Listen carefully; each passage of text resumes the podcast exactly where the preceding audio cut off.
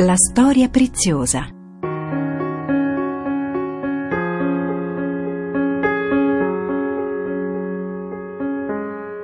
Catechesi di Don Fabio Rosini sul racconto della salvezza e i suoi tesori.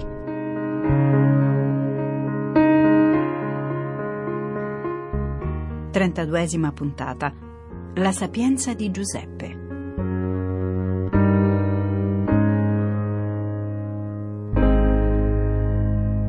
Un caro saluto a tutti voi da Monia Parente, ben ritrovati all'appuntamento settimanale con le catechesi di Don Fabio Rosini. Si chiude oggi questo lungo ciclo di catechesi che Don Fabio Rosini ha dedicato al racconto della salvezza e ai suoi tesori. A tutti buon ascolto.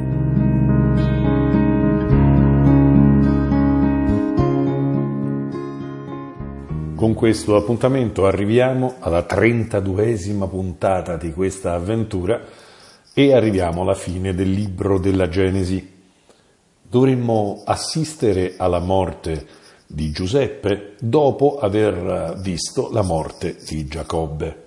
Lo abbiamo accompagnato nella puntata precedente, nella sua esistenza da rifugiato in Egitto e eh, lì in Egitto muore quel che lui dice prima di morire è che eh, deve essere riportato a Canaan. Lui deve essere sepolto a Canaan. E allora possiamo leggere il testo con cui si conclude il capitolo 49, il penultimo capitolo. Poi diede loro questo ordine.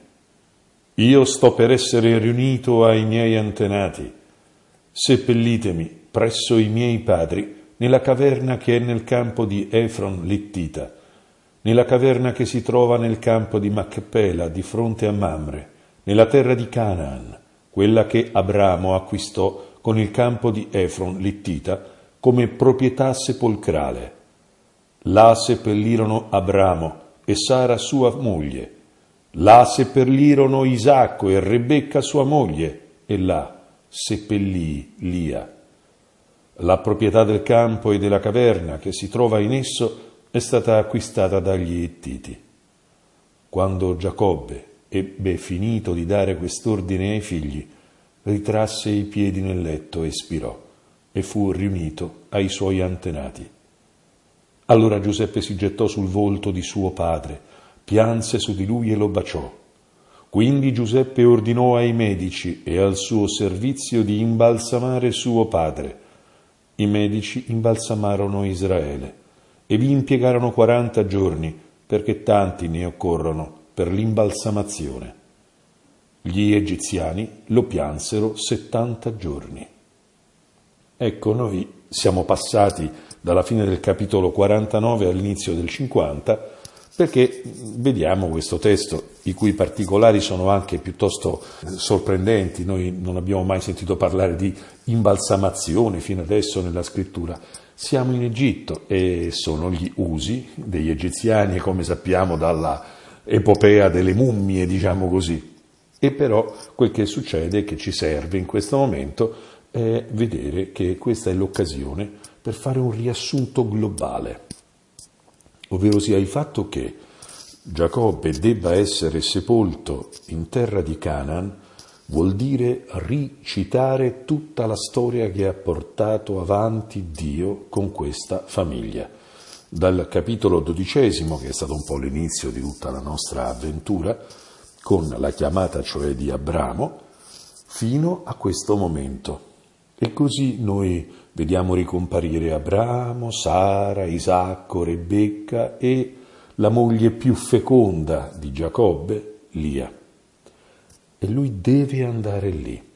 Il testo poi prosegue con il fatto che Giacobbe viene riportato in terra di Canaan con grande pompa. Giuseppe chiede ed ottiene dal faraone una corte al seguito della sepoltura dell'opera di ricongiungimento con i suoi padri del suo padre Giacobbe. Ecco, dove ci porta questo discorso? È semplicemente il punto di partenza per dire che l'Egitto non è il luogo, Noi siamo uh, nella fine di questo libro, il libro della Genesi che deve fondare tutta la storia. Nel libro della Genesi noi riceviamo tutte le promesse che si dovranno compiere fino alla venuta del Messia, fino alla venuta di Gesù, perché infatti citavamo nella trasmissione precedente proprio nelle ultime parole di Giacobbe la sua benedizione ai suoi figli, a riguardo del figlio Giuda comparirà il leone di Giuda, questo discendente che sarà il re e che compirà pienamente tutto quello che era stato detto ad Abramo, a Isacco e a Giacobbe, appunto. E allora questo che cosa significa?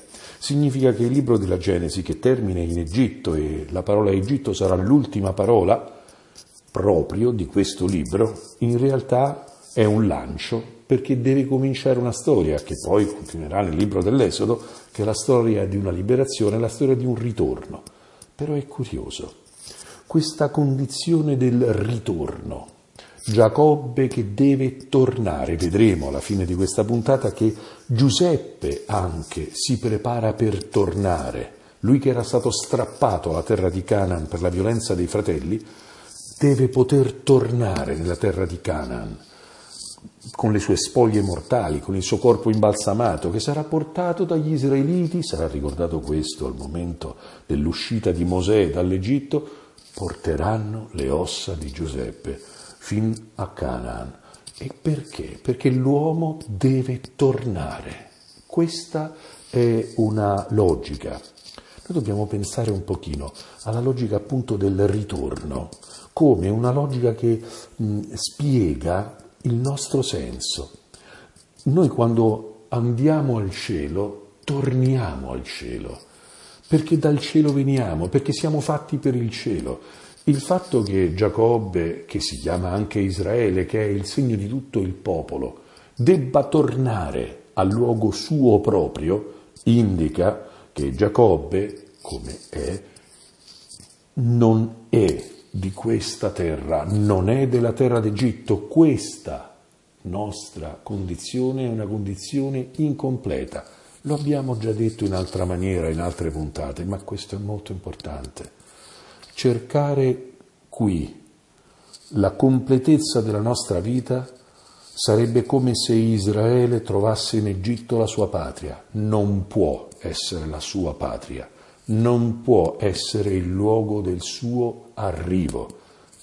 Anche se da morto Giacobbe deve tornare nella terra delle promesse, deve tornare nella terra dell'incontro con il suo Dio.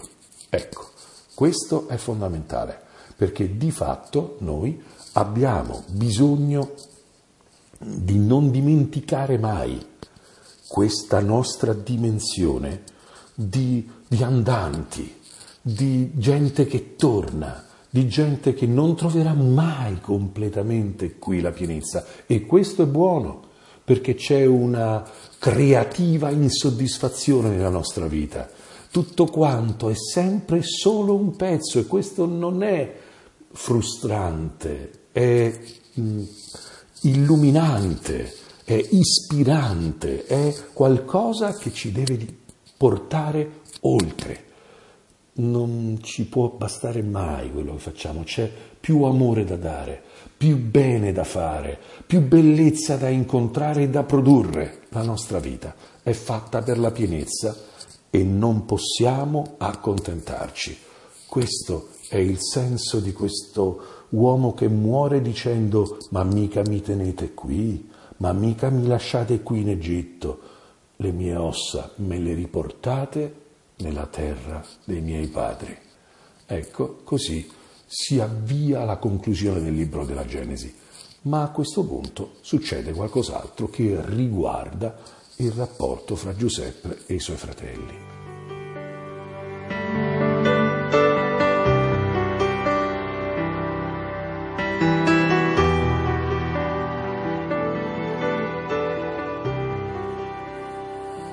Possiamo riprendere a leggere questo capitolo 50 dopo aver visto i preparativi di cui non daremo lettura uh, per la carovana imponente e armata con cui verrà accompagnata la salma di Giacobbe, noi possiamo leggere quel che succede mm, nel momento in cui concretamente tutto ciò viene portato a compimento. I figli di Giacobbe fecero per lui come aveva loro comandato. I suoi figli lo portarono nella terra di Canaan e lo seppellirono nella caverna del campo di Macpela, quel campo che Abramo aveva acquistato come proprietà sepolcrale da Efron, littita, e che si trovava di fronte a Mamre. Dopo aver sepolto suo padre, Giuseppe tornò in Egitto insieme con i suoi fratelli e con quanti erano andati con lui a seppellire suo padre. Ma i fratelli di Giuseppe cominciarono ad aver paura, dato che il loro padre era morto, e dissero Chissà se Giuseppe non ci tratterà da nemici e non ci renderà tutto il male che noi gli abbiamo fatto. Allora mandarono a dire a Giuseppe, tuo padre, prima di morire, ha dato questo ordine. Direte a Giuseppe, perdona il delitto dei tuoi fratelli e il loro peccato, perché ti hanno fatto del male. Perdona dunque il delitto dei servi del Dio di tuo padre. Giuseppe pianse quando gli si parlò così. E i suoi fratelli andarono e si gettarono a terra davanti a lui e dissero, Eccoci i tuoi schiavi. Ma Giuseppe disse loro, Non temete, tengo forse io il posto di Dio? Se voi avete tramato del male contro di me, Dio ha pensato di farlo servire ad un bene, per compiere quello che oggi si avvera, far vivere un popolo numeroso. Dunque, non temete, io provvederò al sostentamento per voi e per i vostri bambini. Così li consolò, parlando al loro cuore. Ecco, in un certo senso siamo nel momento più sublime dell'intero libro della Genesi, sotto il punto di vista profondo, spirituale. Abbiamo già visto che Giuseppe ha detto questo al capitolo 45 quando si è rivelato ai fratelli e quando i fratelli hanno avuto terrore di ritrovare qualcuno a cui avevano fatto tanto del male. Eppure tutto questo viene come placato dalla gioia dell'incontro e dal momento dell'incontro con suo padre, ma ora che suo padre è morto, quello che i rabbini che leggono sapientemente il testo e che ci consegnano anche nella sapienza ebraica questa parola, eh, questo testo, è sottoposto a una domanda, ovvero come mai questi fratelli che hanno visto tanta benevolenza fin qui da parte di Giuseppe nei loro confronti hanno questo dubbio in questo momento. Da una parte si giustifica con il fatto che il padre è morto e quindi loro hanno eh, questo enigma in corso, come si comporterà Giuseppe dopo la morte del padre, ma d'altro canto bisogna dire che eh, c'è un fatto che loro notano, è che questo succede dopo che loro sono stati in terra di Canaan e, e lì sono stati nei luoghi del delitto.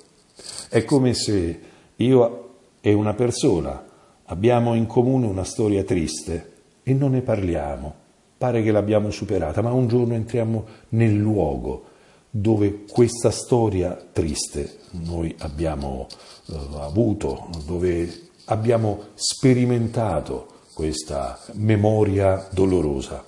In quel momento tutto si risveglia. Loro sono stati insieme, tutti insieme, nel luogo del loro tradimento. E allora constatano che Giuseppe non si è dimenticato della terra di Canaan, la conosce ancora perfettamente, pur se l'ha abbandonata quando era un giovanotto, quando aveva probabilmente, come dicemmo a suo tempo nella trasmissione eh, apposita, avrà avuto 17-18 anni, si ricorda tutto, è il luogo della sua infanzia, è anche una um, cosa pericolosa riportare un uomo lì dove è stato maltrattato. Allora loro hanno paura perché vedono che lui si ricorda tutto. E come può essere che quest'uomo ricordi il male subito e non ricordi la rabbia che quel male non può che causare? E allora fanno due cose.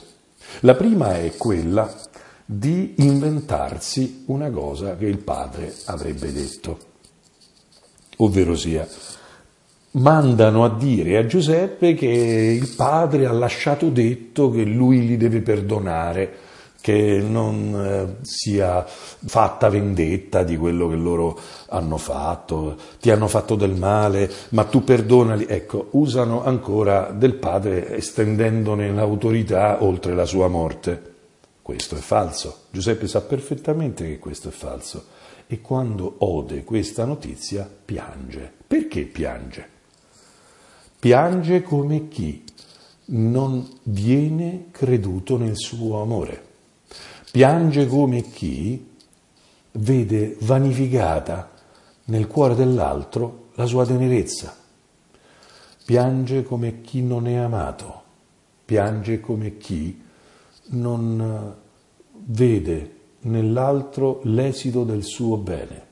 E questo è un pianto che somiglia tanto al pianto di Gesù su Gerusalemme, quando dice non hai riconosciuto il momento in cui sei stata visitata e piange perché vede che questo male, mm, il suo amore, la sua visita, non riesce a toglierlo. Ecco, da una parte succede questo. La seconda cosa che fanno i fratelli, e che in un certo senso è ancora più grave, è che vanno da lui e si prostrano davanti a lui dicendo eccoci tuoi schiavi. Dicono i rabbini che mh, questo fatto fa riferimento a tutta quella strategia molto profonda e seria che Giuseppe ha portato avanti a suo tempo, per cui ha come preteso che uno di loro fosse suo schiavo quando si fingeva solo amministratore dell'Egitto e allora il eh, gruppo dei suoi fratelli dice voleva un giorno che uno di noi fosse suo schiavo, mettiamoci tutti e dieci suoi schiavi, perché logicamente questi sono i dieci che lo hanno tradito a suo tempo. E allora Giuseppe dice, ma perché temete? Ma perché c'è la paura nel vostro cuore? Ed è qui che noi abbiamo una splendida catechesi che ha due aspetti.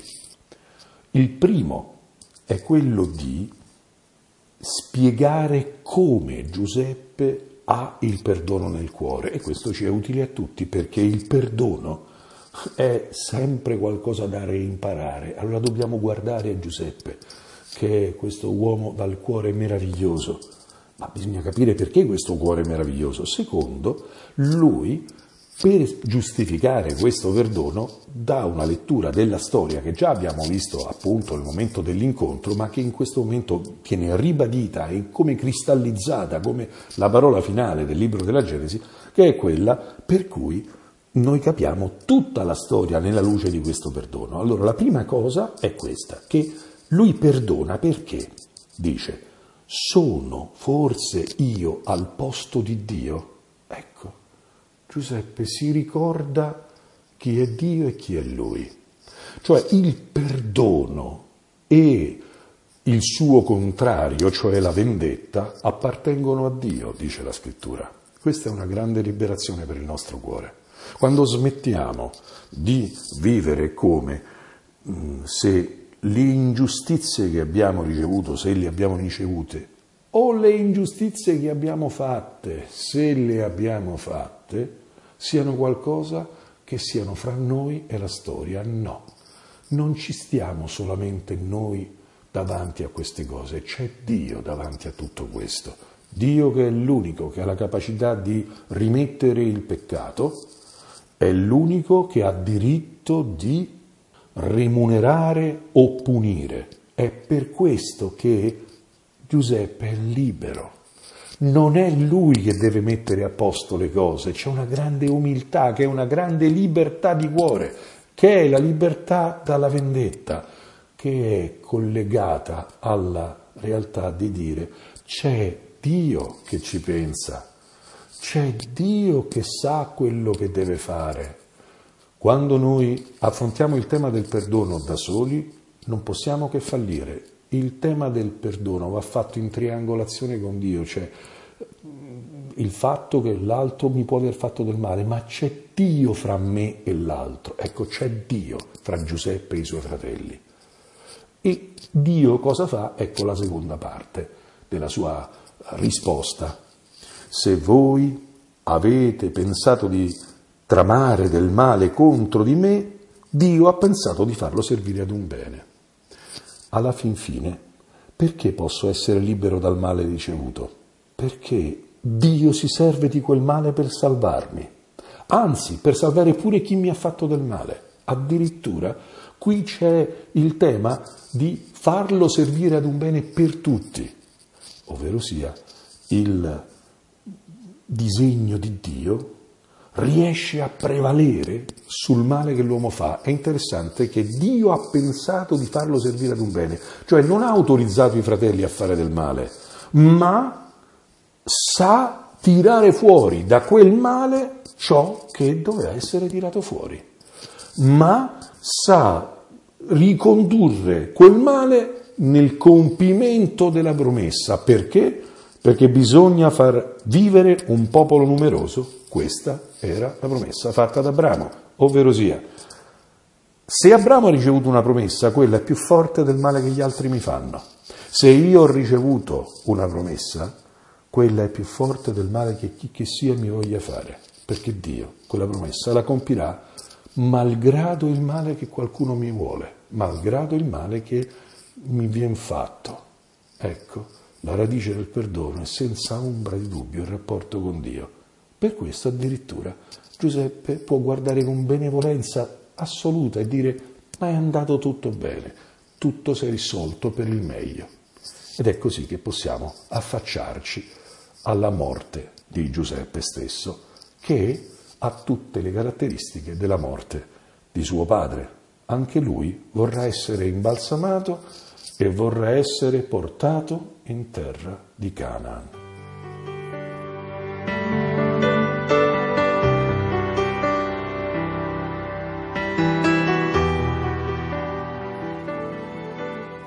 Ecco il breve racconto della morte di Giuseppe. Giuseppe con la famiglia di suo padre abitò in Egitto.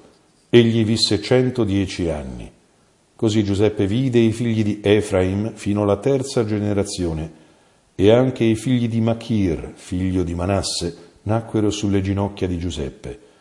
Poi Giuseppe disse ai fratelli, Io sto per morire, ma Dio verrà certo a visitarvi e vi farà uscire da questa terra verso la terra che egli ha promesso con giuramento ad Abramo, a Isacco e a Giacobbe.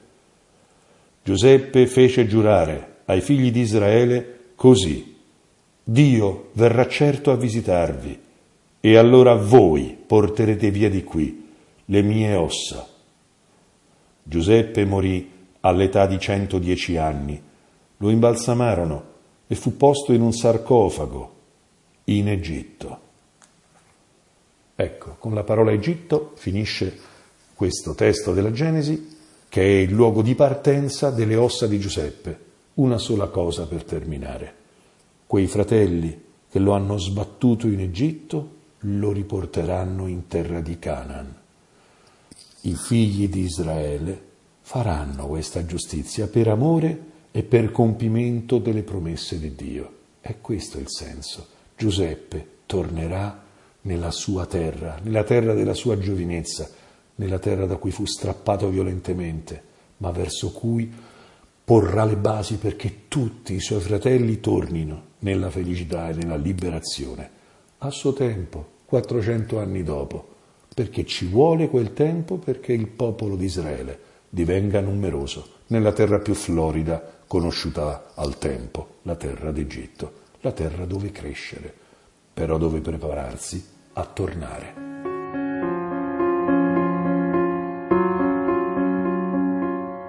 La storia preziosa.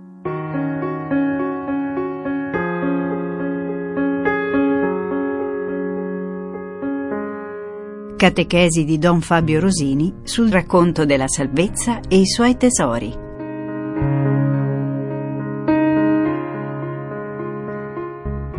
32esima puntata. La sapienza di Giuseppe.